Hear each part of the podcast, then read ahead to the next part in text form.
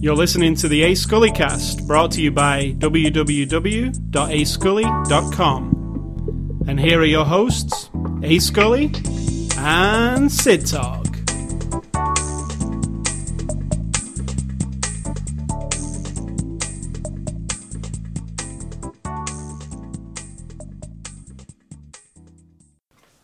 Well, I've, I've just realised, Sid Talk, that this year on Christmas Day, and I didn't know this until um, a few minutes ago, that you work all day.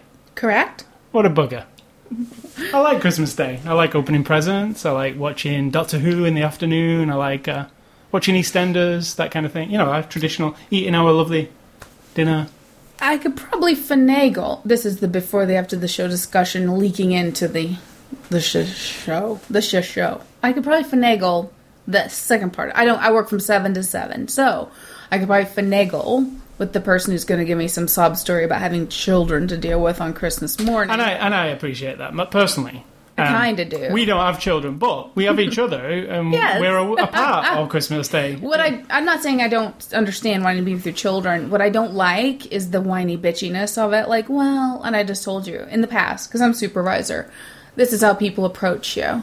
Well, I guess um, it's okay. I, I I don't need to have off Christmas morning. It's it's okay. I, I don't need. no, Yeah, it's fine. always do that, yeah. It's fine. I don't need to spend it with my kids. I mean, uh, you know, I- I'll I'll work it out. That makes me want to say, fine, then don't.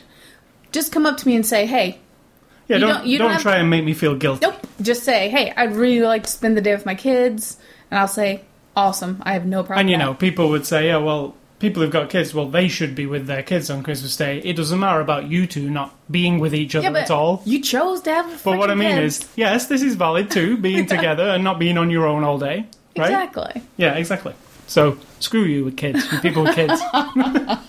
Well, not no. Screw you, people who try to use it as some sort of Yeah. sympathy magnet Trying because it blackmail doesn't. blackmail us with your If you have a sick kid, I'm gonna have some sympathy for you. But even then, if you start throwing it at me like it's some sort of like like you're the only person in the world who's ever had a sick kid, I'm gonna be saying that like Sick Kids is that I was just we just watched to do with this movie. We just watched a thing, a documentary which came with this movie. And uh, I'm not like super emotional kind of person, right? yeah. But sick kids who are dying of cancer, that kind of sick is different. it makes me really upset Oh, looking me at too. them. And I don't get upset over things, but I look at them and I'm, I'm on the verge of crying Me too. Because they're just little cry. people like who Yeah, and I mean, I, and they look and you know the physical thing of cancer when you see a little kid and it, they look like they're about to die right, They're, Right. they're malnutrition the whole thing like the, it's hard to hard for me i can't because I don't have a thing about death. Death, you know, I accept it. It's part of life. I even children dying. It's part of life. It's horrific. If it's a tragedy and horrible, some circumstances can. But I don't mean but. I mean, in addition to that, there is this extra thing of a child, a young person, battling an illness for any extent for any period of time. Even a kid who's got a broken limb. I just think, ooh, as an adult, I've learned to cope with certain things, how to kind of like compartmentalize things like pain and suffering and inconvenience and control it a bit. When you're a kid and you're now needles and surgeries and people talking about radiation and chemotherapy and inevitably discussing with you your mortality when you're seven, five, six, eight, ten years old, and think about kids hitting puberty and oh my god, I know what you're saying. Like it just makes you think like, oh, it's so unfair, but it is. It, I did that to me too. That's when my st- tears started to flow. I was like, oh my god. so completely off topic and not to start you off in a morbid fashion about like oh we, we won't be together on christmas A, and, we don't like kids are dying. children, and B, we don't like children with cancer. we don't like children to have cancer. yeah so uh, on a more uplifting note Yeah. this is after the show number Two five two. It is number 252 and this is Are you not able to read the number? No, I, I couldn't. I couldn't remember whether the number was on the right or the left, and I was looking on the right. So it's two fifty two, and uh, today is December the first. First day. I I only realised it was December the first at about three o'clock this afternoon. So uh, we're in December. How quick did this year go? Not really. It did for me, very quick. Well, it, it, this last half of this year, December just hit us like that. I think. I I've made an effort to uh, keep stuffing my brain with new things. and I think it makes time go more filled. So, the movie we're looking at this week is The Dark Knight Rises. Um, it's a small independent thriller. No, it's not. Um, it's a 300 mil- b- gazillion dollar movie that everybody knows about. A 2012 movie. It's released actually this Tuesday, coming up on the 4th of December, so you can go and pick it up then. Uh, it's PG 13. It's from our friends at Warner Brothers, and uh, the tagline for this movie over the summer was Rise. It's a good tagline. Um, and you know that chant that they do? That's rise. That's the word rise over and over again. Yeah, I know. I was watching the movie when they explained that. Thank you, though. I Um, was I'm just saying. I'm saying to the viewers, listeners.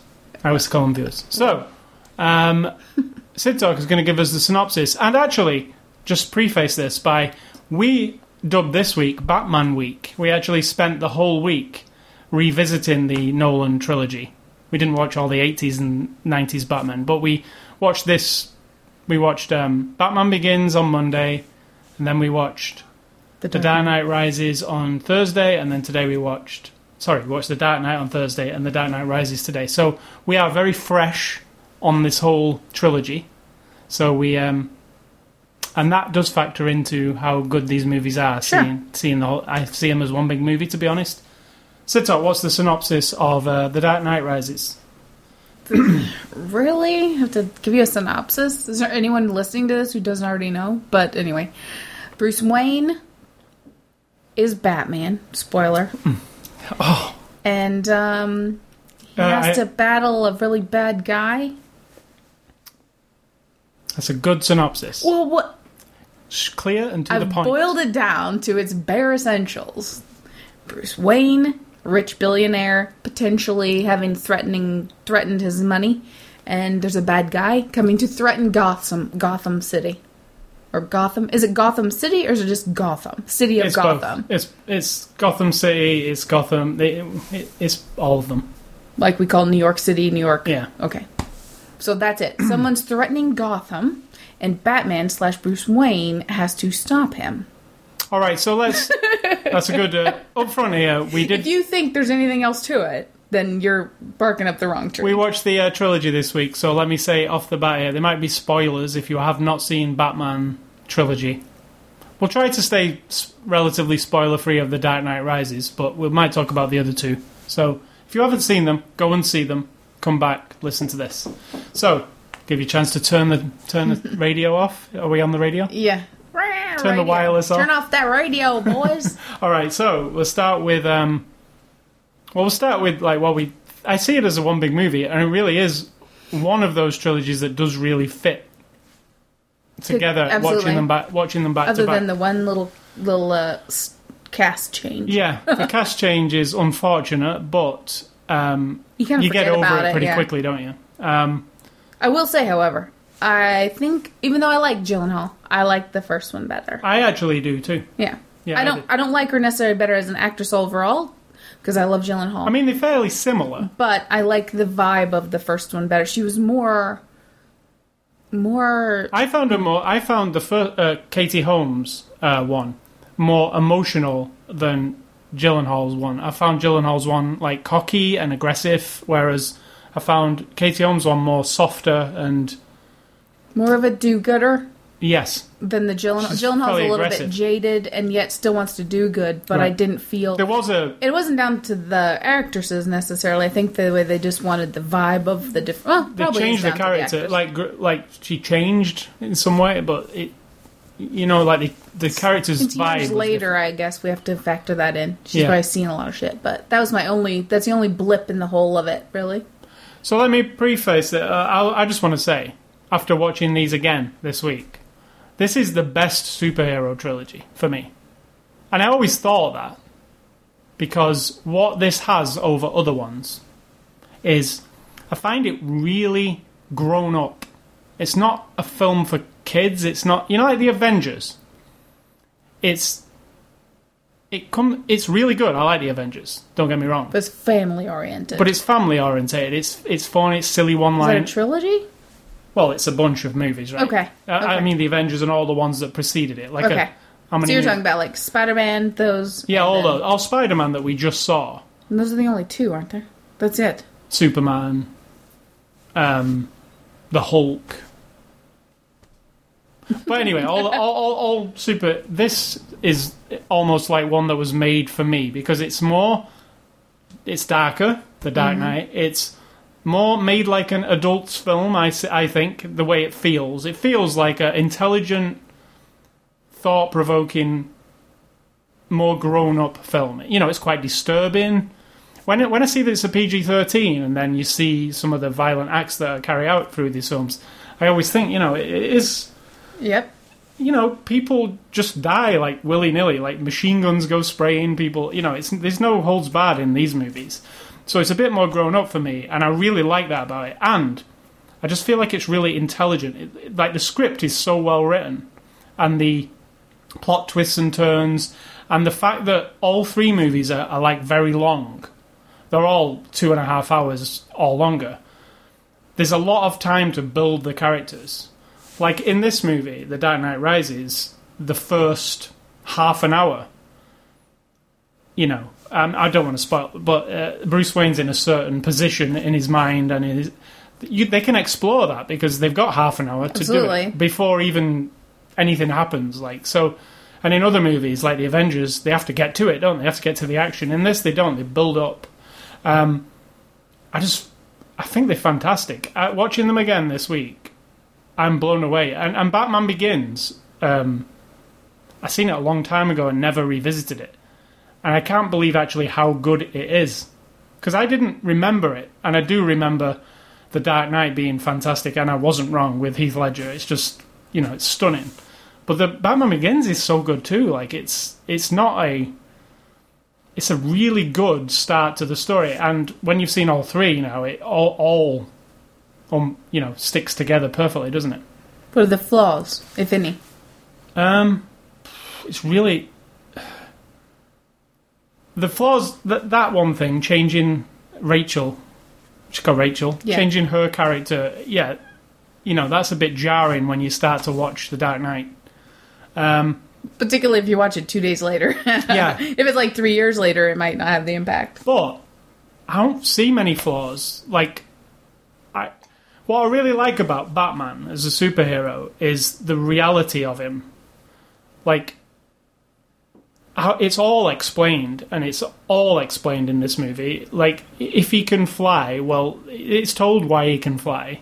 I'm not saying he can fly, Right. but if he can fly, It's still a suspended thing of reality. it is. But it's a We're going to give you a, a, thread of yeah, physics based in work. military technology uh, thing. You know, it's all explained. They like- kind of give you the thing of, well, you know what? It's at a military level, therefore you probably wouldn't understand it anyway. And then here's what it is. So Right. you've already accepted this might be something I've never would have heard of. Oh, so that fabric will, you know, like so. You go, oh, okay. but I really like that the, that because in some superhero things it's a superpower or you know which can't really be explained apart from oh the Green Lantern wears this ring and does it you know it is explained but it's so super fantastic. exactly. In this, no, you can go oh yeah that's a Kevlar bodysuit that he's wearing. It's not some magical suit from space. It's If you're a billionaire, you can build yeah it. you can build that suit. That's the limitation in your life Right. is that you can't, but someone could. You know, that's why the um, astronaut farmer always. You know, we watch it, and then every time I think of it, I think, you know, there's that reality that you accept, and Yep. then there's this like, okay, well, okay, he's still able to somehow acquire all these things, and yet you accept it because you they balance out the his frailties as a human, his position in society, with this sort of comic book version of a city, which is horrible and violent and mobsters and all that kind of stuff. So you have to, something has to bridge the gap between the comic book story and the reality. And I think that's where the, ba- like, I think you still like Watchmen more. Yeah, I think. See, Right. see the, and the reason I like Watchmen is it's a really grown up comic book movie. It's then that is an R Because rated. it's a really grown up comic book. It is right, and it's an R rated movie for for reasons. Correct. You know, there's a rape in it. It's it's it's hardcore for a superhero movie, and I love that. I, in fact, I didn't even I'd never read Watchmen as a comic. We watched Watchmen the movie. I couldn't believe what I was seeing. It was like, okay, this is. Then you had to go back and read it. Um, I have not read it. Oh. I would like to read it, but I've not read it. But um, there is a Blu-ray that's just come out with the comic book included. I would love to read that. Um, Warner Brothers. Uh, What? I'm telling Warner Brothers to send me a copy. Because he loves it. He'll say nice things about it. But yeah, me. Watchmen and this, you know, they're comic book movies made for me. In re- like, and I'm thinking of other comic book movies like Daredevil. You know, it's very. There's a difference, isn't there, between the ones Absolutely. that Not just the quality of it, but the story they're trying to tell. right. The kind of the thing they're it's trying kind to of appeal almost to. Even Avengers, they're trying to appeal to a certain slightly mass. cheesy. There's a slight cheat where there's none of that to this. It's like if you've watched any Christopher Nolan's other movies, Memento, um, The Prestige, um, Inception, these these Dark Knight movies are as intelligent and thoughtful as those movies.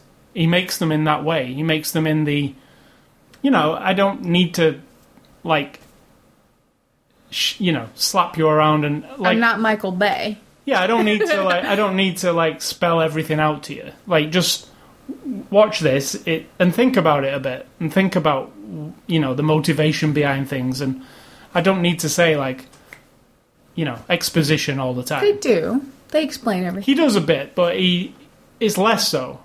And the writing is like spot on and every single person in these movies. The casting, whoever did the casting, they deserve some kind of award because uh, to get this amount of talent Is in that one, even award Academy Awards? There's no award for casting. No, there isn't. Is it? For getting those be all that together, like, and That's a thought. Maybe there is in the technically bit or something. I don't know. There wouldn't be a reason to, except when you think about it, Because to to The- assemble a cast that's this quality. cast is like it, throughout all three movies is just top quality the entire time. Like, there's nobody where you go, oh my god, they put, they chose him. I don't like him. He's like, oh, he chose her. You know, and she's going to bring it down a bit. It's never like that. Everybody is top quality. Yeah. I don't know if that's because those people would be attracted to Christopher Nolan, like because he's Well, it's Batman as well. You're going to get a lot of attention. Um, but there's something that elevates these movies over other superhero movies to me. I've got a fondness for Batman. I just like the reality of Batman. I like that somebody would, you know, yes, Tony Stark's playboy millionaire too, but it's a completely different vibe, right? He's a cheeky, Totally, yeah. cheeky. Yes, he wants the same thing, but he's a cheeky. Uh, Does everyone know that Tony Stark is Iron Man? yeah. No, No. Did Okay. he? Did so he he's find hidden. Out? No, he's hidden. But it's, he's it's his actual identity as Tony Stark is this cheesy playboy dude who's completely over the top and out. Bruce Wayne tries to pull that off in the second But it, yeah, and he does a little bit, but it's never. It's it's Bruce Wayne when he's got like some supermodels with him and he's like drunk at a party and stuff. It's more down to earth. It's not like Yeah. you know. Well, he buys hotels and whole things on a fluke, so But I just it's that's the Oh. only flaw I will say for getting into this third one is this the concept that we've gone from uh, unlimited resources, clearly over the top billionaire to oh, you got nothing. Or you've got the threat of nothing. That was there wasn't enough from here to there for that. I really liked only that. no, I don't mind that he that he's potentially losing everything, but it was like from 100 miles an hour to nothing, and there was no lead up really. There was one mention and then boom, and I think that was the only jump that they made that didn't wasn't enough for me, but I accepted it.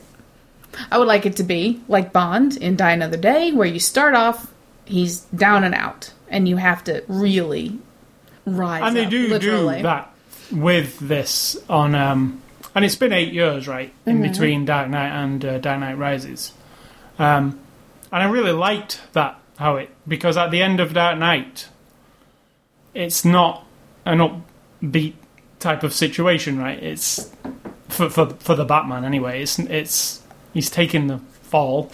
He's taking a fall. Um, people are not going to like him for Yeah. what for what happened, and then I like how this one starts. The Dark Knight Rises. Um, but there's something that elevates these movies over every other superhero movie. It's hard to put your finger on it. It's all a combination of all those things: the cast, the writing, how it is on, looks on the screen is phenomenal. It's he's brought us the superhero to life. It's you know, like I said about the Avengers this year. Yes, they're, they're like comic book superheroes on the screen in real life. This is like r- a real superhero on the screen. In real Exactly. Like like Like a person being a superhero. you don't. There's no suspension of belief any time. In fact, in this third one, when he comes out of the alleyway, the- yeah. it's an awesome moment. I actually wanted to cheer at it, You had But- a roller coaster for this. but I don't go. But I didn't go to myself. Oh, come on now, because you you buy it. yeah, you know, because it's another thing, isn't it? That you know that Lucius sorts out. Yeah. Um, So they firmly secured you in the bubble. yes. So you've got you've let it you let anything go that might be a crack in the at all. yeah. The to me, I think there's a lot to be said for that because sometimes you have to overcompensate for flaws, you know, like even with like Savages last week. You want I want to like it. It seems really dark and gritty and ugh, horrible. And then those certain people come on the screen. or and a certain Spider Man the week before. yeah, certain parts, and the bubble isn't. It's a little too fragile, and so the things, the cracks start coming, and pretty soon you're trying to, like, cling on to the good parts, and in your mind try to magnify. I don't know. It's like a. It's a split second in your mind in a scene where you're going, okay, well, this is a little bit. Oh my god, they're boring me, or they're whatever. I don't know what the feeling is, but you're just like. But overall, I really want to like it. But when we watched Spider Man a couple of weeks ago, and I said I just felt completely underwhelmed at the end of it. Like Yeah. almost when I said I don't think they should have remade Spider Man, I just didn't feel anything from it. I, it was very run of the mill, and it was. I, I was never surprised, and I came out at the end of it kind of the same as I went into it. Like, okay, they did Spider Man again. I like the guy who plays him, but the actual Spider Man bits. I was uh, just negative, not negative, but real flat lying on it. Whereas this, I'm thrilled by it. Like I, in fact, this last one where we just watched Dark Knight Rises, I knew nothing about. I stayed away from the hype train and the trailers. I actually did not know who the baddie was in the third one. I stayed away that much from spoilers of it. I know Batman's baddies, and I said to you the other day, Right. "Can we think of some Batman baddies?" And we said, Do we want to do spoilers then? "Yeah, we did that." We said at the beginning we might spoil some stuff. You said from the other. Well, we're going to spoil when we list the cast and tell you who plays who, right? Okay, so if you don't want to know anything about this movie at all, and Right. I, I recommend not knowing anything, don't listen to the rest of this because it'll really. Well, okay, for me, it would ruin it to know some of these. Right, so I know Batman baddies. Okay, so like, and I was saying to you, okay, we've had Batman baddies in this. Who's going to be the baddie in the third one? And I was like, oh, maybe it's the Penguin, or maybe it's Killer Croc. Uh, not Killer Croc, whatever the crocodile dude is called. Or maybe it's Catwoman as a as or Catwoman, or. Harley Quinn. You know, we mentioned people, and then I said to you, or Bane, because Bane's really. I'll, you know, I've seen Bane in the animated ones. I've read him in the comics. He's really cool. The opening sequence of this movie, which is, if you like James Bond movies, you're gonna. It, it- awesome. I was like, we're watching a James Bond movie. This is the opening to a James Bond movie. In fact, this tops the opening to a James Bond movie because I've never seen this actually occur. What occurs um, when the camera pulled back and the bag was pulled off the yeah, and I went You because. I knew, you know, I know what Bane looks like. So I had shivers on my spine because I was like, yes, this is a good bad guy. You know? I don't know if you realize this, but this is the most emotion you've ever described. Well, no, No, truly. You you felt like crying. You were very excited. Oh, that was you had shivers. You're. I mean, you're not an emotional this is- person. this this is is, good- like woo. That's that's why this is a good movie, right? yeah. Um, Even the extras made. but I knew like, this was going to be a good bad guy because, I, as in, the first time you see the Joker in this, in the Dark Knight, you know you're in for something good because the it's not the Joker you know. What do you think makes Christopher Nolan visualize because it's it's him who drives the design of things mostly. He does trust his the people around him, but I think it's all his thing, right? His vision of what everybody's going should be like, and then the people bring. You know, obviously Heath Ledger brought his own thing, and you know the uh, Two Face guy brought his own really good. But do, what do you think about Christopher Nolan? Breaches that thing that makes these people feel, you know, like in Spider-Man movies, the villains, Doc Ock, for example, nothing ever seems that threatening to me because they're too comic booky. They're Right. like a drawn caricature put into a real movie. Whereas Bane That's the and the Joker. Joker and who's the first Scarecrow. one? Or Ra, Yeah. Ra Al Ghul. Ra, yeah, I can never Raj- say his name Raj. He was actually like- Ra Al Ghul was actually the weakest of this lot, in my opinion. Even the Scarecrow I, I liked better, and he Well, he's never meant to be like. not super menacing. Well, But he he's is. menacing in in the big picture kind of way. Yeah, But there's something that he must. His vision of what they are, like, does that bubble thing. You can accept that this, you know, in life, could there be someone like Bane? I believe there could be. I believe there are people or humans who get so intensely angry and full of, like, because Bane, end the world kind of the, feeling. the way Nolan portrays Bane in this movie is he's literally a terrorist. yeah. I mean, that's how. If you had to equate him to somebody in the real world, he's a terrorist, a Bond villain, a because he's using fear and terror and the threat of, of destruction to modify the behavior of Gotham City. right. So that's terrorism. And like he, you know, And yet he wants you to rally for him because he's telling you it's for your own good. yeah, like a Your- dictator. yeah, your almost. I mean, like a not a dictator. he yeah, wants like- anarchy. Yeah. He wants no well, then he lets them do their own thing, but he wants you to realize that all of your You're being controlled. snotty, rich, your capitalism, all this stuff is like splitting you apart. There's poverty and there's rich, and everyone should be equal.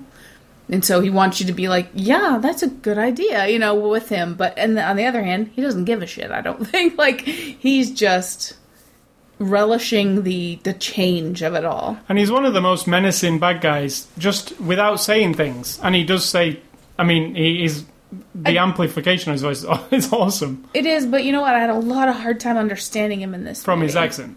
No, no, the mumbly thing from the machine on his. I had a hard time. See, I never really had a, A problem, lot of but he's doing like an Irish kind of gypsy, well, we know accent. Um, It wasn't the accident. It was just the literally the the apparatus making it. And I, I had a problem with some other. Um, they had the music. Just there's something about the the the frequency of some of the music was just exactly in line with some of the voices, and I just it was like I was I never had that. Something's up with my ears. My mom told me last week because I heard something happening, and I said, "What's that?" And she's like, "What?" And we stopped for a minute, and there was a fly downstairs You do in the weird. kitchen, and I'm like, "That is driving me nuts." And she's like, "What are you talking In about?" fact, um, and I had to go. I was walking around, walking around the whole big. It's a big, huge hundred year old house, and I went downstairs, and I'm like, "Oh, ugh, there it is. There's a fly Yeah, in the kitchen, seem to have in the like window, like ears got this." something. What is it? What is it they can Dog. hear? Dog can hear really well, right? Is that is it a dog? I don't know if it's really well, but they can Like hear hear high-pitched fre- things. They call me a dog. No, dog They ears. call me a bitch, just No. in a roundabout way. But um, But that uh, sometimes yeah, you I hear had. P- PC fans. I Yeah. you say, oh, that's really bugging me, and I, I'm like, I don't really hear it. I don't know what you're talking about. so there are some times in this movie, and there's other movies that do it occasionally too, where the music is playing like at this like level, and then people are talking, and it all just it comes straight at me like the same. See, I do have the problem with that. So Right. um, maybe you need to return your ears to the store. um, I kept turning my head like an old person, like that's gonna help. another moment in the Dark Knight Huh? What are you saying? that is um, amazing for me in this movie, and there's lots of amazing scenes, right? But the scene where the kid is singing the Star Spangled Banner, Oh yeah. how fantastic is that? That's like you go, oh, that's real. That's like a real threat. Ugh. That Then you know what? I have a hard. I I'm really horrible because all of a sudden I have to decide, mm, how much sympathy do I really have for all of us? do I really feel bad for this whole situation? One of my favourite moments of that whole scene is myself. where um, the kids singing the Star Spangled Banner and something horrendous is about to happen. And Bane stood, it's in a football stadium, and Bane stood in the, what do you call that, the tunnel where the players come out. He appreciates it. And he listens to it and says, what a lovely voice. it's fantastic, that, because that, Oh, yeah? that one line, It tells you about him. yeah, That's what I'm talking about. like he, He's the character and the way he is, the dialogue, his history, you know, if you talk about his origin story or whatever, and then his choices he's making, you're split. He's not an anti hero, he's Uh-uh. almost an anti villain because not that you have sympathy for him necessarily, but as you learn a little bit more about him, and then you think about how clever he is and how he's put all this together, it's kind of like I have more respect for this villain, and I'm threatened by him the- physically But that and one- the big picture. And that one line, ta- you know, you you his actual physical presence is imposing and almost like alien looking. I mean, Mm-hmm. he looks weird. Like it's hard to. But then there's a human being inside him, and that moment there, you're like, yeah, it there is a human being Yep. in him, but he's He's been twisted up. like- twisted, yeah. and um, that I whole think we should have a sequence- Bane movie because how did he get in prison in the first place? The comic books will probably answer all that for you. Yeah, but I'm more of a movie person. Um, so DC, if you're listening, I want a Catwoman with this Catwoman, and I want Bane with this Bane. If you could just pull that together for me in the next six or seven years, Yeah, but um, uh, you know, origin stories. I mean, Yeah, and one of the things was like uh, what what I was thinking when we watched The Dark Knight the other day was how can you top Heath Ledger's Joker or even be on a comparison with it because it's so good, and this did it. I I'm don't- sure. I bet that ran through his mind as well. Yeah, like like you know everything after that is going to be like mm, a bit watery, bit watered down, like because that is so good that Joker character. But no, this is actually a good. I mean, I'm not saying it's better. I'm saying it's definitely on par with it. It's menacing in a different way than the Joker completely because it's even though the Joker wasn't like a comedy Joker in it was more of a fucked up psycho Joker, right? But in a way, they're both like almost philosoph- philosophers, almost academic, because they're looking at society, That's it. A more That's intelligent, depth, yeah. a more intelligent villain even. the big picture of it all. They both want anarchy, they both want chaos, they both want some sort of justice, fairness. Not justice necessarily, but like a fairness. Yes, and Two Face. Yeah. Everything, you know, the fairness of everything. So that is where you get like this isn't a person who wants to like in a Bond movie. They always want to uh, rule the world or run a city or dominate a country. One of my favourite scenes in The Dark Knight is where the Joker s- slides down the money and then just sets fire to it. Yeah. And he said, and the bad guys are like, "Holy shit! Why are you setting fire to our money?" No, I'm just setting fire to mine because I don't want it. yeah, right. Like it, show, it shows you that you know that's not his motivation, and that is awesome because yeah, every Bond villain's motivation is to either rule the world or get a load of money. power right? and money. So the Joker's But past all that. remove that, that's what these Batman story kind of tells you, and they even say it in the Dark Knight.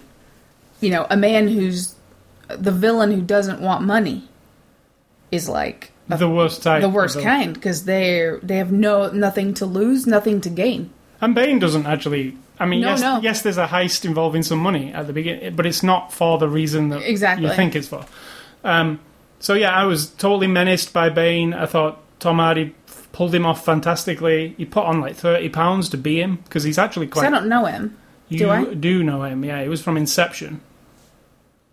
I don't know his name in There's Inception because I don't know Inception. anybody's name. He was Right. quite prominent in Inception. He was in the fight Was he? yeah. Um, he was in. Do you, do you know that movie? You don't. I got him right here. Uh, you know that movie with um, the two spies and Reese Witherspoon? They're fighting over her. We've not seen it. We saw the trailer though. This means war. oh yeah, He's one of those dudes. right. Oh, there he is. Yeah, It's called This Means War, right? he was in Rock and Rolla as a handsome. Yes, he was in Rock and Roll. Yeah. and Sucker Punch. Yes, he was in Sucker Punch. I still don't recognize him. You would if you. There's a picture of him there when he's not Bane. yeah, but I don't recognize. You don't him. recognize him? This is a famous English actor. I'll keep looking, but kinda, sorta. Yeah, but you know, I think he he put on thirty pounds to be Bane. You can see there that he's not normally like that guy. Damn. Yeah, Yeah. yeah. yeah look at him normally. He's kind of slight. He's, he's not a big muscle guy or anything. He's just a dude. Like, Oh yeah, now I recognize him. wow. yeah. So to put that role of Bane, it's not him at all, is it? It's not. That looks so different. Yeah, not you don't He even. got a lot of muscles. yeah, So now he's yeah yeah okay. and now he's back to that again because I saw him the other day. He's not- awesome. He's not like Bane anymore. But it's crazy, isn't it? That somebody. I think that that kind of a costume, for example, like when Christian Bale puts on Batman, when Catwoman puts on Catwoman, when he puts on that mask and the shoes and the the and holds on to his vest chest, stuff, yeah. That's where an actor can either be over the top, like oh god, they're being like corny, like Danny DeVito as the Penguin. I was just going to say, like you know, the Amazing Spider-Man, re-sci fans. It's it's yes, kind of campish in a way, like because he's trying to be comic booky, trying to be, yeah, like that, yeah, like- yeah. Whereas someone who can just like, it's like I'm not into method acting. I know some people are, but it's almost like that. They are full of it, head to toe. I actually not, don't think you would know that was Tom Hardy if you didn't. I didn't know who it was. No, but you not that familiar with. Now you say, yeah, I kind of. I still wouldn't. Yeah, no, it's even me, and I knew it was Tom Hardy. I was looking at him from the side sometimes, going, "Wow, what did they do to him? He looks, he doesn't even look like Tom Hardy. Like his head, you know." Well, his whole face was covered. To be fair. yeah, it is, but I couldn't see any of him. Right. Plus the the ma- the mass of the guy. He's like uh, They did show guy. his face at one point, but did you even recognize him then? I, I didn't. I, I knew it was Tom Hardy, but even then it was not- Right. So yeah, there's a transformation going on. Even um, Christian Bale when he's in the cowl, he does something with his face that Yeah, it's like when he talks, kind of. Yeah. and um, it's the bottom half doesn't look Christian Bale anymore. I think It's they put a mouth thing, a teeth thing, him- or something, to make his lip kind of curl up. or maybe it's the mask pressing down. You know? Yeah, but there's something about like it doesn't kind of look like him I think anymore. he's got an underbite. And some people hate the fact that he does that and does the. But no, I, I said- because he's he's in a different. He's a different. If he's different got all these gadgets, why can't we just have a voice synthesizer so he can talk normal, but it just comes out different instead of him? It didn't bother me this time as much as it did the first time I ever watched one of the movies. So this week it hasn't bothered me because I kind of accept He actually it. doesn't do it in Batman Begins, does he? But A little then- bit. Yeah, but then bit. but then there's a big jar in the first time he speaks in the Dark Knight, and he really goes to. It's like he had to realize that if I'm Yeah. going to talk with people, I can't just can't- sound like Bruce Wayne. exactly. Yeah. So um But my question is, why not put a little gadget on yeah, your throat exactly. and just sound? Or maybe different? he does, but it was never. Maybe that's why he does sound like that. Maybe there's something in his cowl. I don't know. cowl. That's what that's called. What you put on your head. What his hat? Yeah, it's a cowl because it blocks this part. It's called a cape and a cowl. Are you C sure? O W L. I've only heard of a cowl neck on a on a sweater. Well, it's Which it- is all It's all his hat and his cape is called the cape and cowl. Really? Yeah. I didn't know. You've taught me something. Well, there you go. sure, it's um, not just a mask. No, absolutely not. They don't call it a cowl in the movie. In fact, no, they do actually. Uh, Alfred calls it a cowl a couple of times. does he? Yeah. Well, proper get proper. He says outfit. something about his cowl, especially in this one. He said something about the cowl, like you've hung up your cowl for too long or whatever. When he's talking to Oh, see, I didn't know what he was talking about. now I do. Let's watch it again. So, um, let's go on to the cast here. The movies. I think we've covered I can't now. fault them. Any of the movies. I think they're amazing. I can't fault them. They're ten out of ten all the way for me. All all three of them. In fact, I like all three of them. They're different. They're different movies, uh, aren't they? They're, they are different. Like this third one is a lot different to the other two, and the first one feels smaller and more kind of personal in a way, and then the second one breaks out a bit, and then this one's huge, like it's uh, like a big action movie. So they do feel different. Let's move on to the cast. Christian Bale, Bruce Wayne, Batman. Um, right? He's really great. Some people don't like him. I really like him. I think that one of my issues isn't with Christian Bale. However, I think this is a characteristic of Christian Bale is that when he plays Bruce Wayne, the tormented, broken, billionaire, troubled, moody dude, that's where I start having problems with the over sense. Yes, his parents were murdered when he was a kid. He lives in a city fraught with crime and stuff. But he also is that person that I don't particularly ever sympathize. I'm never going to sympathize with him deeply because he's poor me. Like truly, and that's why Alfred has such a hard time with him. Oh, he's sure he goes off for seven years, wallowing in self pity to try to figure out out whatever to come back and be the you know to figure out how to get revenge, and then he stays looped up for eight years in his house because he's a broken somebody's It's a lot to and- deal with what's going on in his life. yeah, but other people have, you know, Alfred has also lost the same people. And he doesn't wallow around in himself, and he's probably rich as well, and he does his job, and he gets up out of bed every day. And I just think that right there subtracts a little bit because I think Christian Bale really plays into that really well. So he does that well, and then I don't like it. Right. I don't like the poor me thing. So I don't know if that's him. No, it's not him, is it? It's the Batman character. It's the Bruce Wayne I think he's quite moody in life, but I think he takes it so seriously that that's how that comes out. So and then we've already discussed him. Tom Hardy plays Bane. Great, memorable. Um, you will never forget him once you've you seen. You never forget him. However, I bet he's one of those people who a lot of people will not know. right. Christian Bale walked down the street. Hey, Batman. Tom Hardy walks down the street. Yeah, well, yeah, There'll exactly. be no you don't Bane. know unless he's wearing his Bane mask when he's walking down the street. But yeah, from that moment where you where the he, he's exposed on the plane at the beginning, you will never forget him again. he's no. just one of the me a memorable buddy in a movie. Uh, Anne Hathaway turns up as Selina Fantastic. slash Catwoman, um, mostly Selina. and that's how she's billed in the credits. There's Yeah. no Catwoman. No, She's not called Catwoman. She's amazing. She deserves her own Catwoman movie. She's always good, Anne Hathaway. I think she's underrated. Yeah, the um, Halle Berry. I said to you today, the Halle Berry Catwoman movie. the what?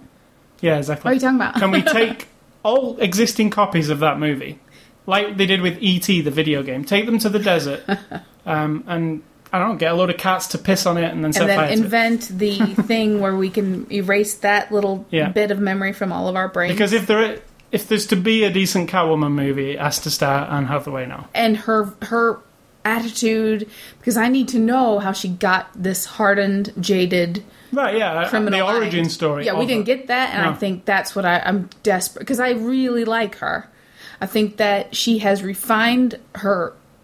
Everything she does gets a little bit better, a little bit better, a little bit better. And they based her on like the comic book Catwoman, who has an accomplice. She's a cat burglar. She's got an accomplice. She's a lesbian, but she uses. well, that's modern Catwoman. yeah, in the in the modern Catwoman. That's not original Catwoman. But they based her on that one where she, but she still uses her sexuality to, you how know. does the lesbianism affect her? well, in the comics, it's really interesting because like they're she they're both accomplices, uh, but they're both in love with each other, but they both use their feminine charms Who are we talking about? Catwoman and her accomplice. Who's her accomplice? I can't remember her name. She's got she's got she's also a superhero type. Was she? Was that her? She, yeah, that was her. yeah. Okay, but no super nothing to her in this no, movie. no, no. In, in this, she wasn't even See, that would be the thing. she wasn't elaborated on. We knew she exists, and we knew they were in I love. don't know she exists. No, I mean in this movie we see her lover slash friend. Slash, There's no loverness at all. there's one scene where she's hugging her from behind, and she's, She's about to kiss her on the neck. Remember? There's one scene where she comes on and she says something about. It's just a real quick scene, but she's she's right behind her. and She's going to kiss her on the neck. I mean, it's just touched upon. Yeah, but I think you only think that way because you already know I that. already know. Yeah, and I can't remember the name of the. She's gotten. So no, there's none of that implied at all. But what. I'm saying is they've definitely used the recent comic book adaptation of Catwoman. So if they do do an origin story of Catwoman, it would be that kind of one, which is cool because she's this cool cat burglar who, like I say, she just she just pulls off the everything about it, and she does like she says in the extra. She has to be several different reactions to things because she's good at acting as Catwoman to be fake and to do any scene she does a different little thing. it's my favorite Catwoman suit. Absolutely. Oh Yeah. yeah. The- the- Well, I really did like Michelle Pfeiffer's. She put it together it's herself. got that odd, like, uh, yeah, like hand stitch thing, hasn't it, going on? Right. And for anyone to claim this one's not sexy, they can just go melt because, oh cool. my no, god. it's like super sexy. There's no super hot woman's shape, according to social constraints, squeezed into a black tight suit. I know that they, and, um, and thigh high boots with Yeah. super high heels that anybody's going to claim. Because the lady said, well, we didn't want to make this one sexy. We wanted to make it like a fighting suit. What a load of shit. Um, but you know, they did talk about it in the extras. But she has these goggles that she flips up, and they and they look like eaters That's on her head. It was awesome because I didn't know about those, and when she did flip them up for the first time, I was like, Aye. "That is an awesome way of." Absolutely. You know, because you could be really cheesy, but that's not cheesy because it. And it- the only way, the, and there's no reference to her at all as Catwoman. No. She puts on the goggles, they flip up, and then the newspapers say cat burglar. Yeah. That's it. There's Yeah. no like Same with- Catwoman. same with um, Robin. Exactly. Not, not. Yeah. It, it would be cheesy, and it's not right because we know Robin in past. Um, one. Yeah, one. was cheesy as shit. I hated him. I hated I that hate they it. even interviewed that director guy because know, yeah. he just Yeah, he seems. he's so fucking anybody- indulgent. That's what that movie is, the Mister Freeze one. yeah, It's it's so indulgent and it's, it's horrible. lame. I don't know if it's horrible. I can't not, sit through it. Hardly. I, I, I watched it again on Is it TNT or something. they really wanted to to play all them stars in campy there. stuff? Yeah, So that doesn't make it horrible. it's hard for me to watch. It's not what you want after you've seen the Michael Keaton. I've never seen the Val Kilmer, and then you got George Clooney, which is supposed and what'd you say? You know Schwarzenegger and whatever. Uh, your lady, Kill Bill, and all them, but it's like it. Do, it doesn't fit at all to me. It's real excessive. Like it's it's like the comic books. But well, then, it's like the TV show. yeah, TV but then, then I've never. Um, in fact, this trilogy of Batman, I love it. Really love it a lot. And I've always been disappointed by past versions of Batman. Even the Michael Keaton one. Even the um, I bet when you first Tim saw it, you were one. not disappointed in. Well, I, I've kind of learned to appreciate Tim Burton's um, style, you know, and I do like what he does. But at first, when I first saw the Tim Burton Batman, it was a bit too something odd for me. If you get what I mean, you know, Tim Burton's odd twist on stuff. Mm. It's right in there if you watch it. I mean, it is like it's not your Batman that you're regularly dealing with. It's this Tim Burton twisted version of Batman. And Did I always do the first two with Michael Keaton? yeah. Uh, okay. And, and I was always a bit something. It's not. It's not hundred percent how I would like it to be. Whereas this is like how I like it, right? I'm sure that's what they had in mind. you. And then it progressively got kind of cheesier as it went on, as other people took it on board, and then they tried to make it a, like rein it in a little bit. But um, yeah, Anne Hathaway, fantastic, Fantastic. as Cat. Oh well, Selina. Let's call her Selina. Gary Oldman reprises his role as Commissioner Gordon. I can't say anything wrong about Gary Oldman. Loved him since Leon the Professional. I think that Sid and Nancy. Um, we've talked True about Romance. Gary Oldman this week. True Romance. Book of Eli. Well, anything with Gary Oldman in is good. I hate Red Riding Hood, but the best part of Red Riding Hood is Gary Oldman, and he, I don't really like what he does in it, but he's in it. You know. Um, it doesn't make him good. I mean, that doesn't mean he's good in it. No, he's not good at. That's what I'm saying. I, but if I had to think of something I liked about Red Riding Hood, which I hated, it's Gary Oldman's in it. Um, Joseph Gordon-Levitt plays Blake. Very good. Um, yeah, he's really good, and it's like a subplot throughout the movie, and it's kind of obvious what it is. Oh, not to me at all. Was all. it not obvious Nope, to you? not Oh, it was to me. In fact, I almost See, you're coming in with preconceived things. You already have knowledge. I turned so- to say it to you at one point, and then didn't say it because I was like, oh, maybe she doesn't. know. Yeah, so you assume that these things are obvious because you already know shit. I don't. So no, none of that is obvious whatsoever. that's better, really. Yeah, it's totally better. Because it uh, kind of ruins it when you're going, oh yeah, that's what that is. He's been Joseph Gordon-Levitt's being tipped to be the next Batman, which I thoroughly agree with and endorse because he is really good As a real Batman. as not, a Batman. Not this as Batman. story you not as this me. story as Batman. Uh, I But then it'll be a little weird.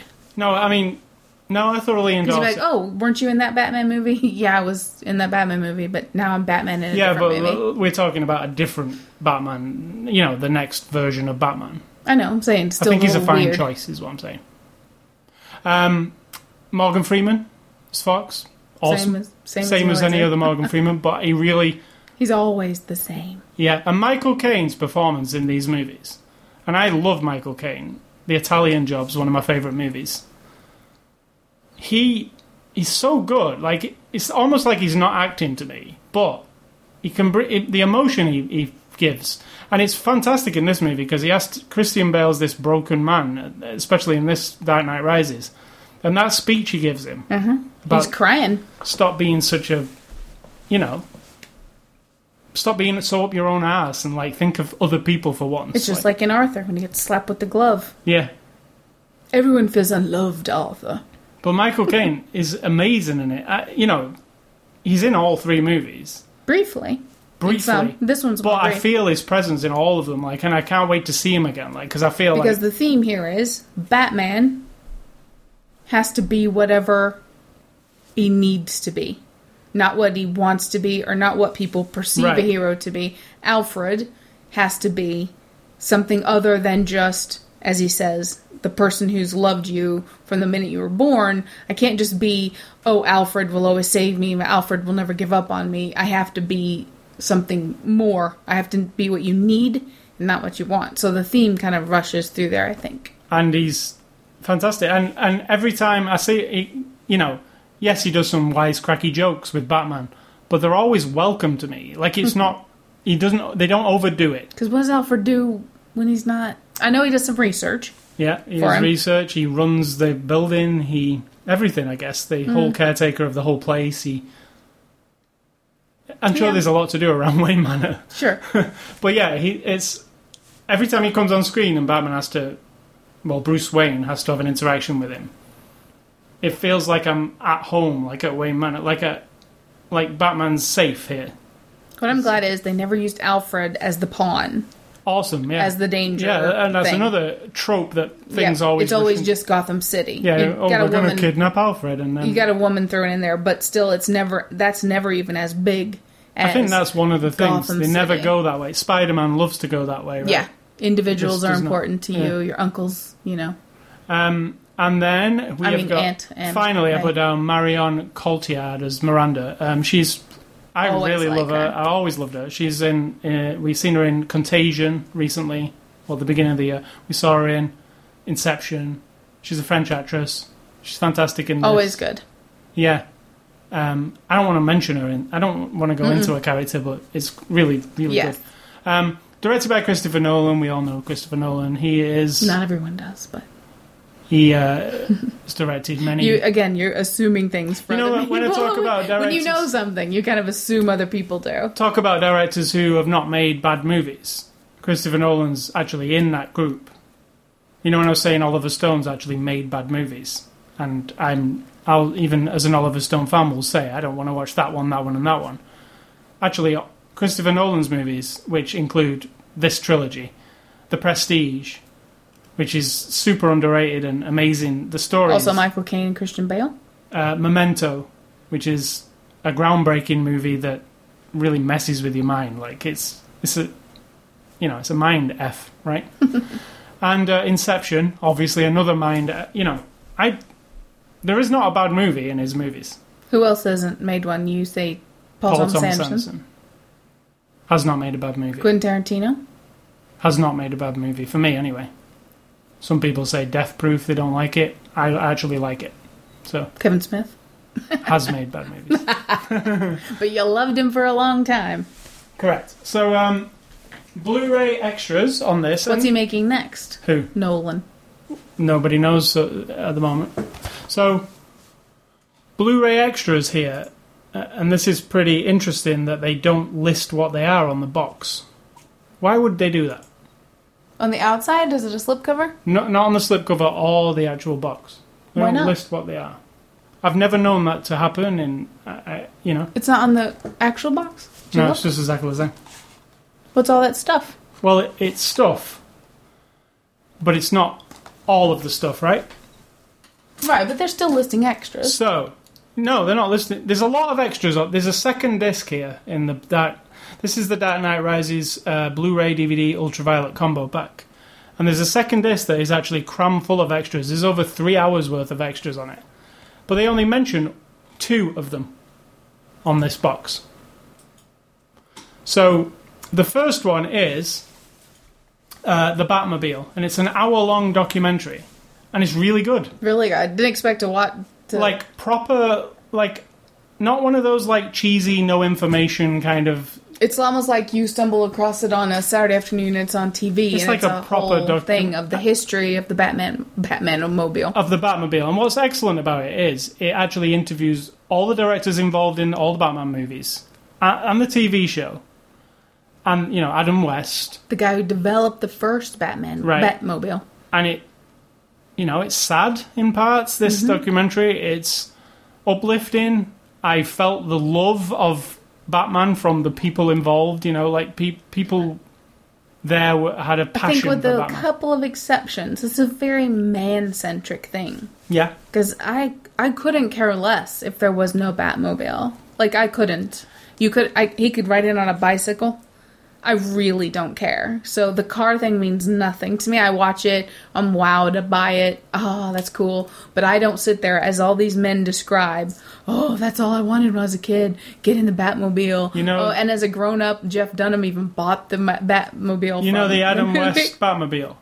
Yeah. It was one of my first toys that I had. Right. I had the the die-cast metal car, and it fired the rockets out the top when you press the button on the back. I remember playing with that for hours and hours and hours. It put fire out the back. no, it fired like little plastic missiles out of the top. Oh right. Out of the top. Oh right. Um, I had that, and I had James Bond's Aston Martin that did the ejector seat. I had those two cars, and I used to race th those two cars, which is funny. So they both in, you know, when they show you all the different Batmobiles in this documentary and say everybody's got their Batmobile.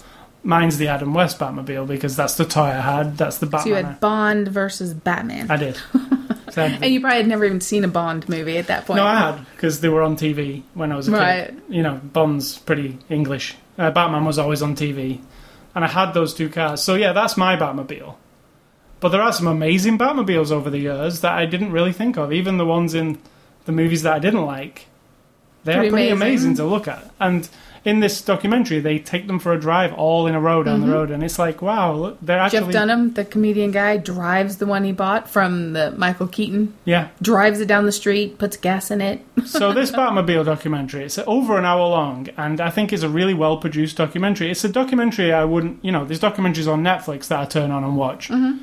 It's like one of those. It's a properly produced documentary. So if you're interested in Batman and the Batmobile, If you want to celebrate the Batmobile. the only thing it's missing is Jeremy Clarkson as the narrator. yeah. Because I was thinking, Oh, yeah. I was thinking when I was watching it, Top Gear dudes should have presented this because You should tweet and recommend it to them. Yeah. See if they even know that that's on there. And then there's Ending the Knight, which is a comprehensive look at The Dark Knight. Now, Rises. Now, what it is, is a bunch of featurettes, and they total a longer running time, but you can choose out of them. You know, there's one about Catwoman, there's one about Ending the Knight, which is kind of Mhm. like a retrospective.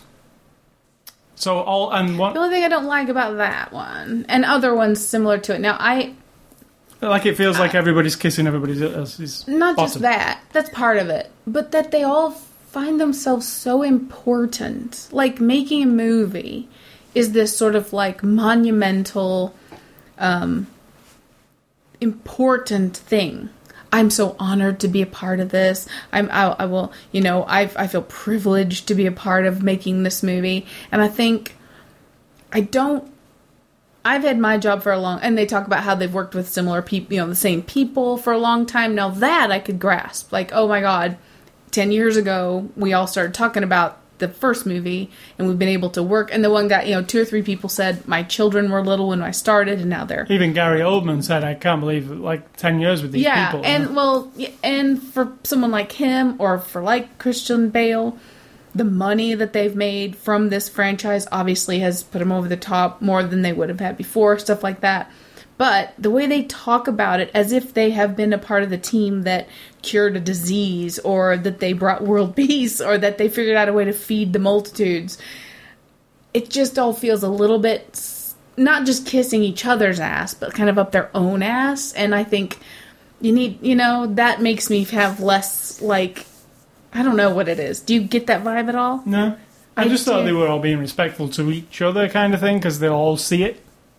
Like it was great working with those guys. It was great. Oh, I didn't. I wasn't those comments. It was the like. I like it when I like it when um, Christian Bale says, uh, "If it weren't for these movies, I wouldn't have all these things." Like the, what he was getting at was like he's become real life Batman, money wise, because of these movies. Because he was like, "My family wouldn't have." yeah. He was talking about money, right? Wasn't he? Yeah, of course. I I really like that quote because it was just like he's he, this movie's turned him into real life Bruce Wayne. Not really Kind of. money, money financially. It's a big pit of money he's probably sat. That's what I was just saying. He's made a lot of money. Yeah. Gary Oldman probably made a lot of money. They probably made money before, but just that thing of like, oh, it's such an important venture we've all started, and yes, it puts a lot of people to work, gives lots of people jobs. In the end, however, it is just a movie. You know, it's like a presentation of a story on a film screen that we all go and pay our seven dollars to see, or we buy the DVD. An exceptional movie. important enough in the world. Yes, we need entertainment, but that vibe, I just don't know. I like. Can you dial it down a little? We also watched the making of the opening sequence, which they did it Mm. differently to I, I envisioned. I, I thought it was a lot more CG than Yeah. it actually was, and it's not a lot of CG. It is, but there's some real. yeah, When you see Real that opening sequence, on. and they're using an IMAX camera, which is this huge camera, and it's in the air and they're flying. It's like it's a heist, basically. That beginning part, right? A, a- Yeah. a kidnapping slash heist in midair. It's amazing. I, I, I couldn't believe what I was seeing. I was like, "Whoa, really? They're doing?" You know, it was, it was crazy. it was a little breathtaking, and unfortunately, like I said, it's in the beginning. By the time you're Yeah. into the movie, about a half an hour, it's kind of like it goes from your brain until later when you do the extras. And you're like, oh yeah. So the next time I watch the movie, like with the other two, all of those things will be even more appreciated because this time you're kind of like like you're just flipping from line to line and scene to scene whereas when you watch it again you can go oh god there's this airplane part oh Which is and then you can like just like nothing you've soak ever it seen. no So yeah, you get three hours of extras. You get a Dark Knight Rises second screen app, so you can do the syncing with the app thing when you're watching the movie. Get um, also you get an ultraviolet copy, and yeah, it's a bunch of extras. I, th- I feel that there might be a collector's collector's edition later on down the line because the other two seem to have more extras than this one does. So there might be another version of this before they're done. You know, like a uh, one thing I wanted to mention: if you're going out to buy this on uh, Tuesday, The Dark Knight Rises, this version, which is the ultimate version, is twenty four ninety nine. But if you go and look on Amazon and you don't own the other two movies, or you don't own one of the other two movies, there's a box set with all three movies in for twenty nine ninety nine on Blu-ray, which is pretty decent, ten dollars per movie. So you can either buy this for twenty five dollars or all three movies for thirty dollars. So if you don't own them all, blu-ray with all the extras with all the, yes, the whole thing. So if you don't own them all, go and look on Amazon for the gift is it 3d It's not 3D, Okay. even though it has a 3D cover. Christopher Nolan's against 3D. Good This movie never got made into 3D. He's more into IMAX. And this movie does have changing aspect ratios. does it Yes, it does. Uh, it's full screen for some of the action sequences and letterbox for some other sequences. i didn't even notice No, it, it does that, and uh, Dark Knight also does that. So it's, it does it more in this movie because he filmed a lot more in IMAX. The plane sequence at the beginning is all f- fills your whole screen, whereas it goes back into. But yeah, this comes with a lenticular cover. But like I say, if you're if you've not got all three, go to Amazon and they have got a box set which comes out on Tuesday. the next movie christopher nolan is making is titled and it's cast and making man of steel He's not making that. It's uh, Zack Snyder's directing that. that's what i said No, he must have wrote it. or something. No, he's not directing that. That's what it said. Zack Snyder's directing that because I, I follow Zack Snyder on Twitter and he talks about it all the time. right well here it is christopher nolan oh he wrote it Right. Right. Yeah, well, he wrote it, and Zack Snyder, Sucker Punch guy, is directing it. Ah, right. Well, there you go. Um, and That's what he's doing then. He's which writing. I'm which I'm so excited about. Oh, they're in post production. which I'm so yeah. It's, it's, I've seen the trailer actually. Nice. What I'm excited Man about. Man of Steel equals Superman. Superman. What, what I'm excited about is Christopher Nolan writing that, Zack Snyder, the Watchmen guy, directing that. That is going to be a grown-up take on Superman, isn't it? You know, it's obvious what it's going to be. I didn't mind the last one, but you know, Superman is a story I think you can tell Yeah, all different ways, just like any other. I liked the last one. I I. I really liked it. It, It was. had its flaws. it was not a lot different from. It, it- you know, Christopher Reeve ones are dated and cheesy-ish now. But they're still fun to watch, and they didn't go like a real serious direction with this new. Mm-hmm. Um, what was it called? Was it just Superman? I Can't remember. I think so. Yeah, Super, and the kind of Superman Returns. Superman Returns, and they, you know, with the what's he called, the Kevin Spacey character. Um, they still uh, over Mm-hmm. Lex the top Luthor. OTT a bit, wasn't it? It was OTT. yeah. Thank you. That's a um, movie uh, quote. okay. I mean a TV quote. Um, but yeah, it was still f- cheeky, Yeah. whereas this Zack Snyder one, from what I saw of the trailer, which was a teaser trailer that doesn't spoil anything, it looks Dark. like Watchmen or this. Like it looks like it's They a should call it series. the Dark Man of Very Steel. yeah, exactly. The. Dark Man Rises. and it's based on the Man of Steel comic books, which were a serious take on Superman, not a comic booky type. So, um, in conclusion, what can you say? Everything we just said. In my life, one of the best super well, Watch one of the best superhero movies I've ever seen. Like, and and works as a trilogy. It's just really all around great, and I recommend you go and get them if you've not seen them. And if you have seen them, go and get them as well because, like, why not? You want to see this again, won't you? Um, so, thank you to Warner Brothers for the Blu-ray, and uh, go and buy it. Next week's Blu-ray review, talking of Blu-rays, Why do they have to buy it? Why can't they rent it? buy it, rent it, do whatever you want, watch it. Watch it. Um, so go to next your brother's house. Go to your sister's house. Go to your mother's house. If they've got it, watch it. next week's Blu-ray uh, review is The Bourne Legacy, another sequel. I don't consider those sequels, to be honest with you. I, I think it's a big story that gets told to us in No, pieces. again, another part of the Bourne. I mean, we're big fans of the Bourne um, trilogy. Absolutely. Well, it's Um, not trilogy anymore. Not trilogy anymore. Um, not the same Bourne, but still another episode of Bourne. I'm excited to see another episode of Bourne because it's a cool story. And there's, there's there is more to it than Absolutely. Uh, so. Yeah, we'll see that next week. So new movie game. What is that? It's not new movie game anymore, by the way. No. Old movie game. Are we going to end it then at the end of this year and start a new game? Yeah. Uh, we haven't done it for a year, I don't think, but still, it's time for something new. Um, movie memory one, two, three. One of us thinks of a question that uh, starts out something like this: Name three movies that have or that blah blah blah blah blah, and you can't look it up. You have to dig it up from your memory. So don't look So it's your turn. vigilante movies. Hmm. Punisher. Yes. You've not even seen that movie, have I you? have not. I don't know why that came to my mind. Um, Vigilante. Um, uh, aren't all superhero movies vigilante movies really? Not all of them. Like Daredevil, he's a vigilante because he does cr- street criminals. He Yeah, he is. okay. And But think of non-superhero because there are some also. mm, this is sort of a anti-hero one, but Fallen. Yeah, he's an absolute vigilante. There you go. My Falling down, you mean? falling down. Yeah, Fallen. Also- that's the one. You could go with any of the Death Wish movies. They're all vigilante movies. Oh yeah, and Clint Eastwood. Yes. Those Dirty Harry. He's a cop, but he also goes sort of. Yeah.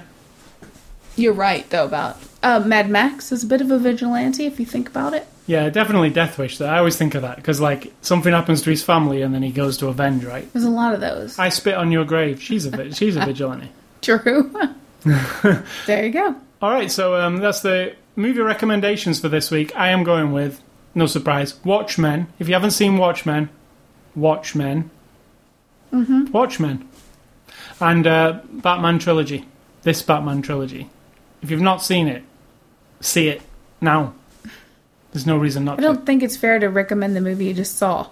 No, as it part is. of your recommendation. Well, Watchmen is also is fair, and I know, so, but Sucker Punch to recommend, also, okay, There's another one. to recommend the movie you just watched that you just talked about, and mine are. Well, I feel that strongly about this trilogy. You should see it. I guess that over there isn't good for me because I can't actually read it. Uh, Land of the Dead, which I only accidentally caught on television last week. It was beginning, and I was like, "Oh, what's this?" And I know the first time I saw it, I was like, "Oh my god, it's really super cheesy." This time I watched it. It is directed by George Romero. It's got John Leguiza- Leguizamo, I really, really dislike Dennis it. Hopper. I did too the first time. However, watching it again, it's so how did you put it? OTT. Ugh. That it it's got the total 80s vibe of movies this sort of post-apocalyptic or what's it called dystopia like, you know, everything obviously the world's covered with dead people walking around. And it's I thought it was it's not great or anything like in terms of movie making, but I was totally there, man. I was like behind them. I was like rooting for and against, and I was like feeling the threat. That's a key thing for me in a zombie movie. The first time I saw it, it all felt a bit too comic. This time, because the one zombie guy is kind of thinking, and then the ones are following him, I totally, I was in, I was there. So I say, try it again, maybe Land of the Dead. And if you want to really threaten one of them, it's uh, Zack Snyder. Talking of Zack Snyder, his uh, remake of Dawn of the Dead. Yeah, there's a that's a good one. zombie movie. That's a good one. Yeah. And the other one is in reference to Batman. There's a movie from 1959 called The Bat. I haven't fully figured out why it's called The Bat except for this fear thing, but it's got Vincent Price and he plays like this murderous guy in a millionaire mansion and I don't know, it's kind of creepy, it's kind of weird. It's not super high quality, but it is called The Bat. 1959, That's a, black good, and white. a great recommendation. It is. I I mean, you know, we don't all need we don't need to recommend just known movies all the time, but it is called The Bat. You can I think you can go on IMDb and find out how to watch it online. So, The Bat. All right, so games and A Scully stuff. Not much this week. It's going to be brief. Assassin's Creed 3. Been playing more of that. It's fantastic. You should go. Every time I look at the TV, almost there's like a, a game board. What is that? Oh, we were playing the uh, mini games. There's a lot of mini games Right. like checkers. and- Yeah, like a checkers board all the time. And there's an achievement to win them all, so we've been playing. Right. Um, and they're really odd board games that you've probably never played before, and they're from that time period. Are they fun? Hard, quite difficult. One's just standard checkers, but one's this weird, like, I didn't even understand it at first. It took me a while to understand it. You have to match three up in a row, and then you can take Does one. Austin get it? Took a while. it's quite complicated. But yeah, and there's bowls, you know. But yeah, that's just a, the surface of this game. Um, if you're into American history at all, you know, particularly the Revolutionary War, which, you know, we just started the. Re- we're um, 15 hours in, and the Revolutionary War has just started. Like the first shots were fired in the last se- session we was playing. It's really good. You'll learn so much about American history while you're playing it. I don't know a lot of American history, but I've been And learning. you learned European history on the last ones. Correct. So, if you're into history, these games are made by history buffs. And yes, they intercept history with fiction, but the actual history is real history. And when you, if you're in a battle, you can always bring up your start menu, and there's an there's a uh, encyclopedia Oh wow. which will say, okay, this battle occurred, and it will tell you the actual real history of this battle. So the battle we were playing last night, I was like, well, what's the relevance of this battle? And it turns out it's the first shots fired in the American Revolutionary War, and um, it's how it started. Right. You know, it's it, and it's redcoats versus bluecoats Colonists. ac- a- you know, across a field, shooting at each other from a distance, and then George Washington is just being promoted to a commander of the military, and on the day on the day that the first shots were fired. So it's really interesting. If you're interested in history, it's really amazing how they've weaved history into a video game that is about the end of the world. Right.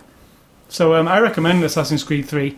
I also recommend that you play the other Assassin's Creed games because it will make absolutely no sense to you right. if you're not if you don't know why why this is occurring. You're not oriented to the whole thing. Right. Um, I also got my Club Nintendo prize this week. Um, and you get your Club Nintendo prize if you spend a bunch of money on Nintendo stuff in one particular year. You get points. It's like a reward system. When you buy a game, you enter a code into the website, it gives you some points. If you've got enough points at the end of the year, you get a special gift. Um, and I got mine this week, and it was a packet of playing cards. Now, it's not the best gift ever because some of the previous years have been some awesome gifts. There was a Mario pillow that you put on your couch one year, which is a big pillow in the shape of Mario in an 8 bit style, which is really cool. Like it was big. One year it was a big sculpture. If- just so you know, it wouldn't be sitting on our couch. No, but one year, one year there was a sculpture of um, like all the Mario, like an actual sculpture that you got. And this year you get a packet of playing cards, which seems a bit of a jip after all those cool for the same amount of points. Mm, Yeah, but they're very interesting playing cards. They are really interesting playing cards, and they're not like any playing cards you've ever seen. They're like transparent. And it's hard to Yeah, they're transparent. transparent with like metallic Yeah. etching on them. So they look. I've never seen anything like them. I don't They've think got- it's etching, it's just printed on. yeah, yeah, but if you look at it, it's like it's not printed. It's like Stuck on. gold leaf or something. I mean, it's not gold leaf, but it's yeah, it's it, they're really cool, and they've got pictures of they're normal playing cards, and it makes sense because Nintendo were a playing card company before they were a video card company. So, video card company, video game company. so they go back to the heritage of Nintendo playing cards, um, and they've got Mario and Princess Peach on them, and uh, Bowser. and the mushroom and the one-up mushroom and the Koopa and yeah, the jo- the Joker is Bowser. They're really cool. Um, you can only get them that way. So, and thanks to a friend of mine, uh, Epic Conspiracy from YouTube, who gave me a load of his um, Nintendo points this year because he, he wasn't using them and he just sent. Is that me. legal? Well, he sent me all the codes. What if Nintendo's listening? I think it's legal because he just opened up the boxes and gave me the codes. It doesn't matter who has them. Um, but yeah, thanks to him, and I got those cards, and they're really cool. Um, I'll probably put a picture of them on Facebook so you can see them. And finally, there's one game out on Tuesday. It will be Far Cry 3. Really looking forward to it. I will talk about it then. So, Sid Talk, what's for dinner? What's for dinner? I'm very hungry, by the way. going to be. It's getting pretty late, isn't we it? have veggie deli slices. We'll have sandwiches and some coleslaw and Some soup and fries. soup and fries. Yes. and my advice. Did you ask? Was my What's your advice? for the week? It looks like a lot of advice. Well, yeah, I kind of just typed it up there. Um, I was listening on the radio today. I listened to This American Life and Radiolab on NPR on Saturday. And one woman is talking about her career, you know, and she was like a graphic designer or something and worked for some firm. And the next sentence was, and then I became a victim of the economy. right. And I was like, what? And she had to, you know, take her half a million dollars worth of savings and then, like, make a new life as a victim of the economy. And I was like, what the fuck are you talking about? Like, you're not a victim of anything. Like, I, I'm, I'm not even going to apologize. If you had a factory job and your factory closed down because of the events that have happened over the last few years, you're still not a victim of anything. You had a job and now you don't. You're not a victim. Like, Well, the cause led to your. yeah, but you're not a victim. There's nothing. Nothing's been wronged to you. You have not been wronged in any way. Hmm.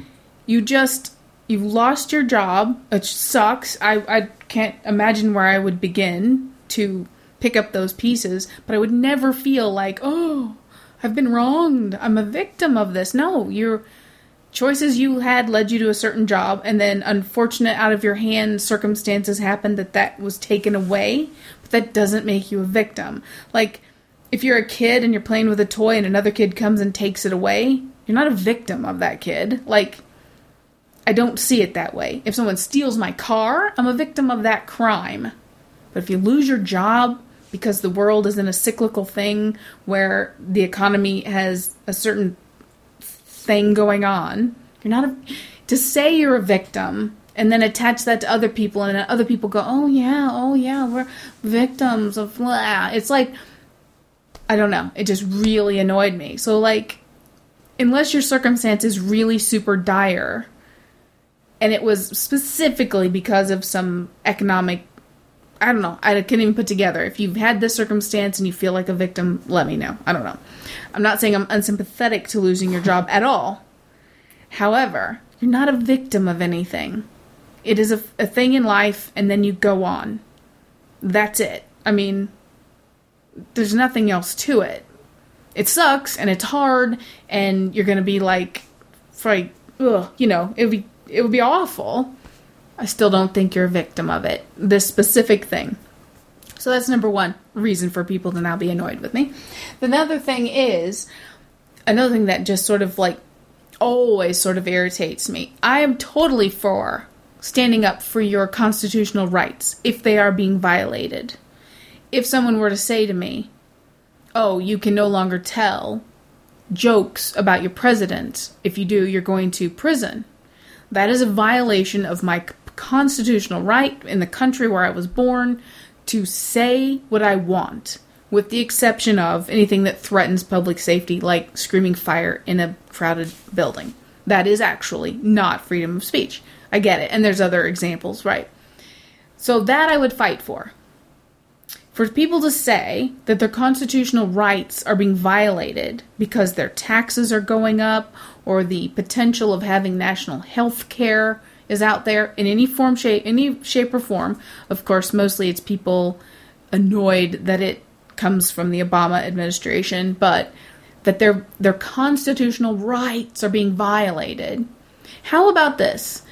It's not written down anywhere right? But what about your constitutional responsibilities you are a citizen of a country by chance unless you have moved here for whatever reasons. But most of the people listening to this, if you're an American, chances are you were born here. If you're British, you were born there. You didn't choose to come here, you know, you are here. So therefore, you're part of it. And our country is the kind of country that has democracy. We have capitalism. We have free market system. These things cost a lot of money. And as a citizen, it's your responsibility to pay for it, whether you like it or not. I pay. I don't have children. I'm never going to have grandchildren. And yet I pay taxes for our local school. It's fine with me. We need schools. I'm not going to bitch and moan and say I'm being violated because uh, my part of my tax money oh, no. goes to a school. Or even if there's a new levy that says school taxes just went up by two pennies, I'm not going to bitch and moan about it if someone says you know healthcare is going to be man you know mandatory and then you're going to have to pay x amount more dollars and part of that package is that people who can't afford it then still get it and that is sort of the circle that makes yours more expensive. You know that's sort of the way it works. It sucks yes. My constitutional rights are not being violated. My constitutional responsibility to pay for my country and for every we're all in it together. I may not like everybody, you know. I like most almost nobody. Correct. I don't necessarily want to pay for welfare. I don't want to pay for other people to go to the doctor when I myself can't maybe afford the my $600 copays that I have to pay now while someone else who does nothing and sits on their ass all day and has absolutely no no input to this to society at all. They get a welfare check, they get food stamps, whatever, the combination. And we all know what I mean. I don't mean everyone on it is bad. I'm saying there are people who exploit and take advantage. Part of my responsibility as a citizen of this particular country is to contribute to the welfare of everyone. Welfare meaning not handout, welfare meaning everyone gets a chance. And some people will abuse it. Some people will exploit it. Some people will never even ask for it, even when they need it. But it needs to be there as like a symbol of what our country is. So basically, stop bitching and moaning about your constitutional rights being violated. And don't say it just because Fox News tells you that bullshit. And don't say it just because some Yahoo down at the cafe. No, do do bitch and moan about it if it is being if it is being. Yeah, but that these specific things yeah. that I'm talking about. Right, right. Yeah, and yeah, freedom of speech. Say yeah. what you want, but let's think about what we're saying. Maybe Correct. that if you're just going, oh yeah, they're violating my rights because I got to pay more taxes and I got to buy health insurance, and that jackass down the street hasn't worked for ten years, and now he's going to get to go to the doctor, and I'm going to have to pay for it. Well, that jackass down the street is a is a as a citizen of the country where you live and you choose to have a job and you choose to pay your bills and you choose to be in your definition a productive citizen. You can choose not to be. You just don't think that's the right choice. I choose to have a job and make a living and pay my bills. That is my choice. I could stop. I might have to suffer the consequences and have less in my life. That's my choice. So the guy down the street who does nothing is either choosing to do nothing or whatever his circumstance is, is doing nothing compared to you, Mr. and Miss Perfect, obviously. But that doesn't mean that he or she is not a, another citizen of your country, and we are in it together. You know, if you start choosing and picking who does or doesn't get the benefits of your country, then you're not a democracy anymore. You know, and who are you to decide? That's uh, that's it. And that is brought to you by. Citizens for America. So, um, thank you for I sometimes feel like I'm more patriotic in a way that is like a pure sort of. I don't know. People think I'm naive because I don't think that everything is based on greed and money and security and all that kind of shit. But I think more in terms of like, look, we are one big group living on this landmass for whatever reason, connected by that. So think of it that way sometimes, if you can. All right, so um, That's it. that's it. Thank you for listening to the show. I want to remind you about our websites, ascully.com, sidtalk.com. You can go and listen to Sid Talk. And I've just posted some new drawings that I've done at sidtalk.com. C I D T A L K. And you're all welcome, even if you don't contribute. If you want to go in there and like bitch and moan about your violated rights, go for it. Uh, you can catch us on Twitter, Facebook, Xbox Live, YouTube. You can catch this podcast on the iTunes Music Store, the Zune Marketplace, or just go to ascully.com, click on the word podcast, subscribe, and do all that stuff.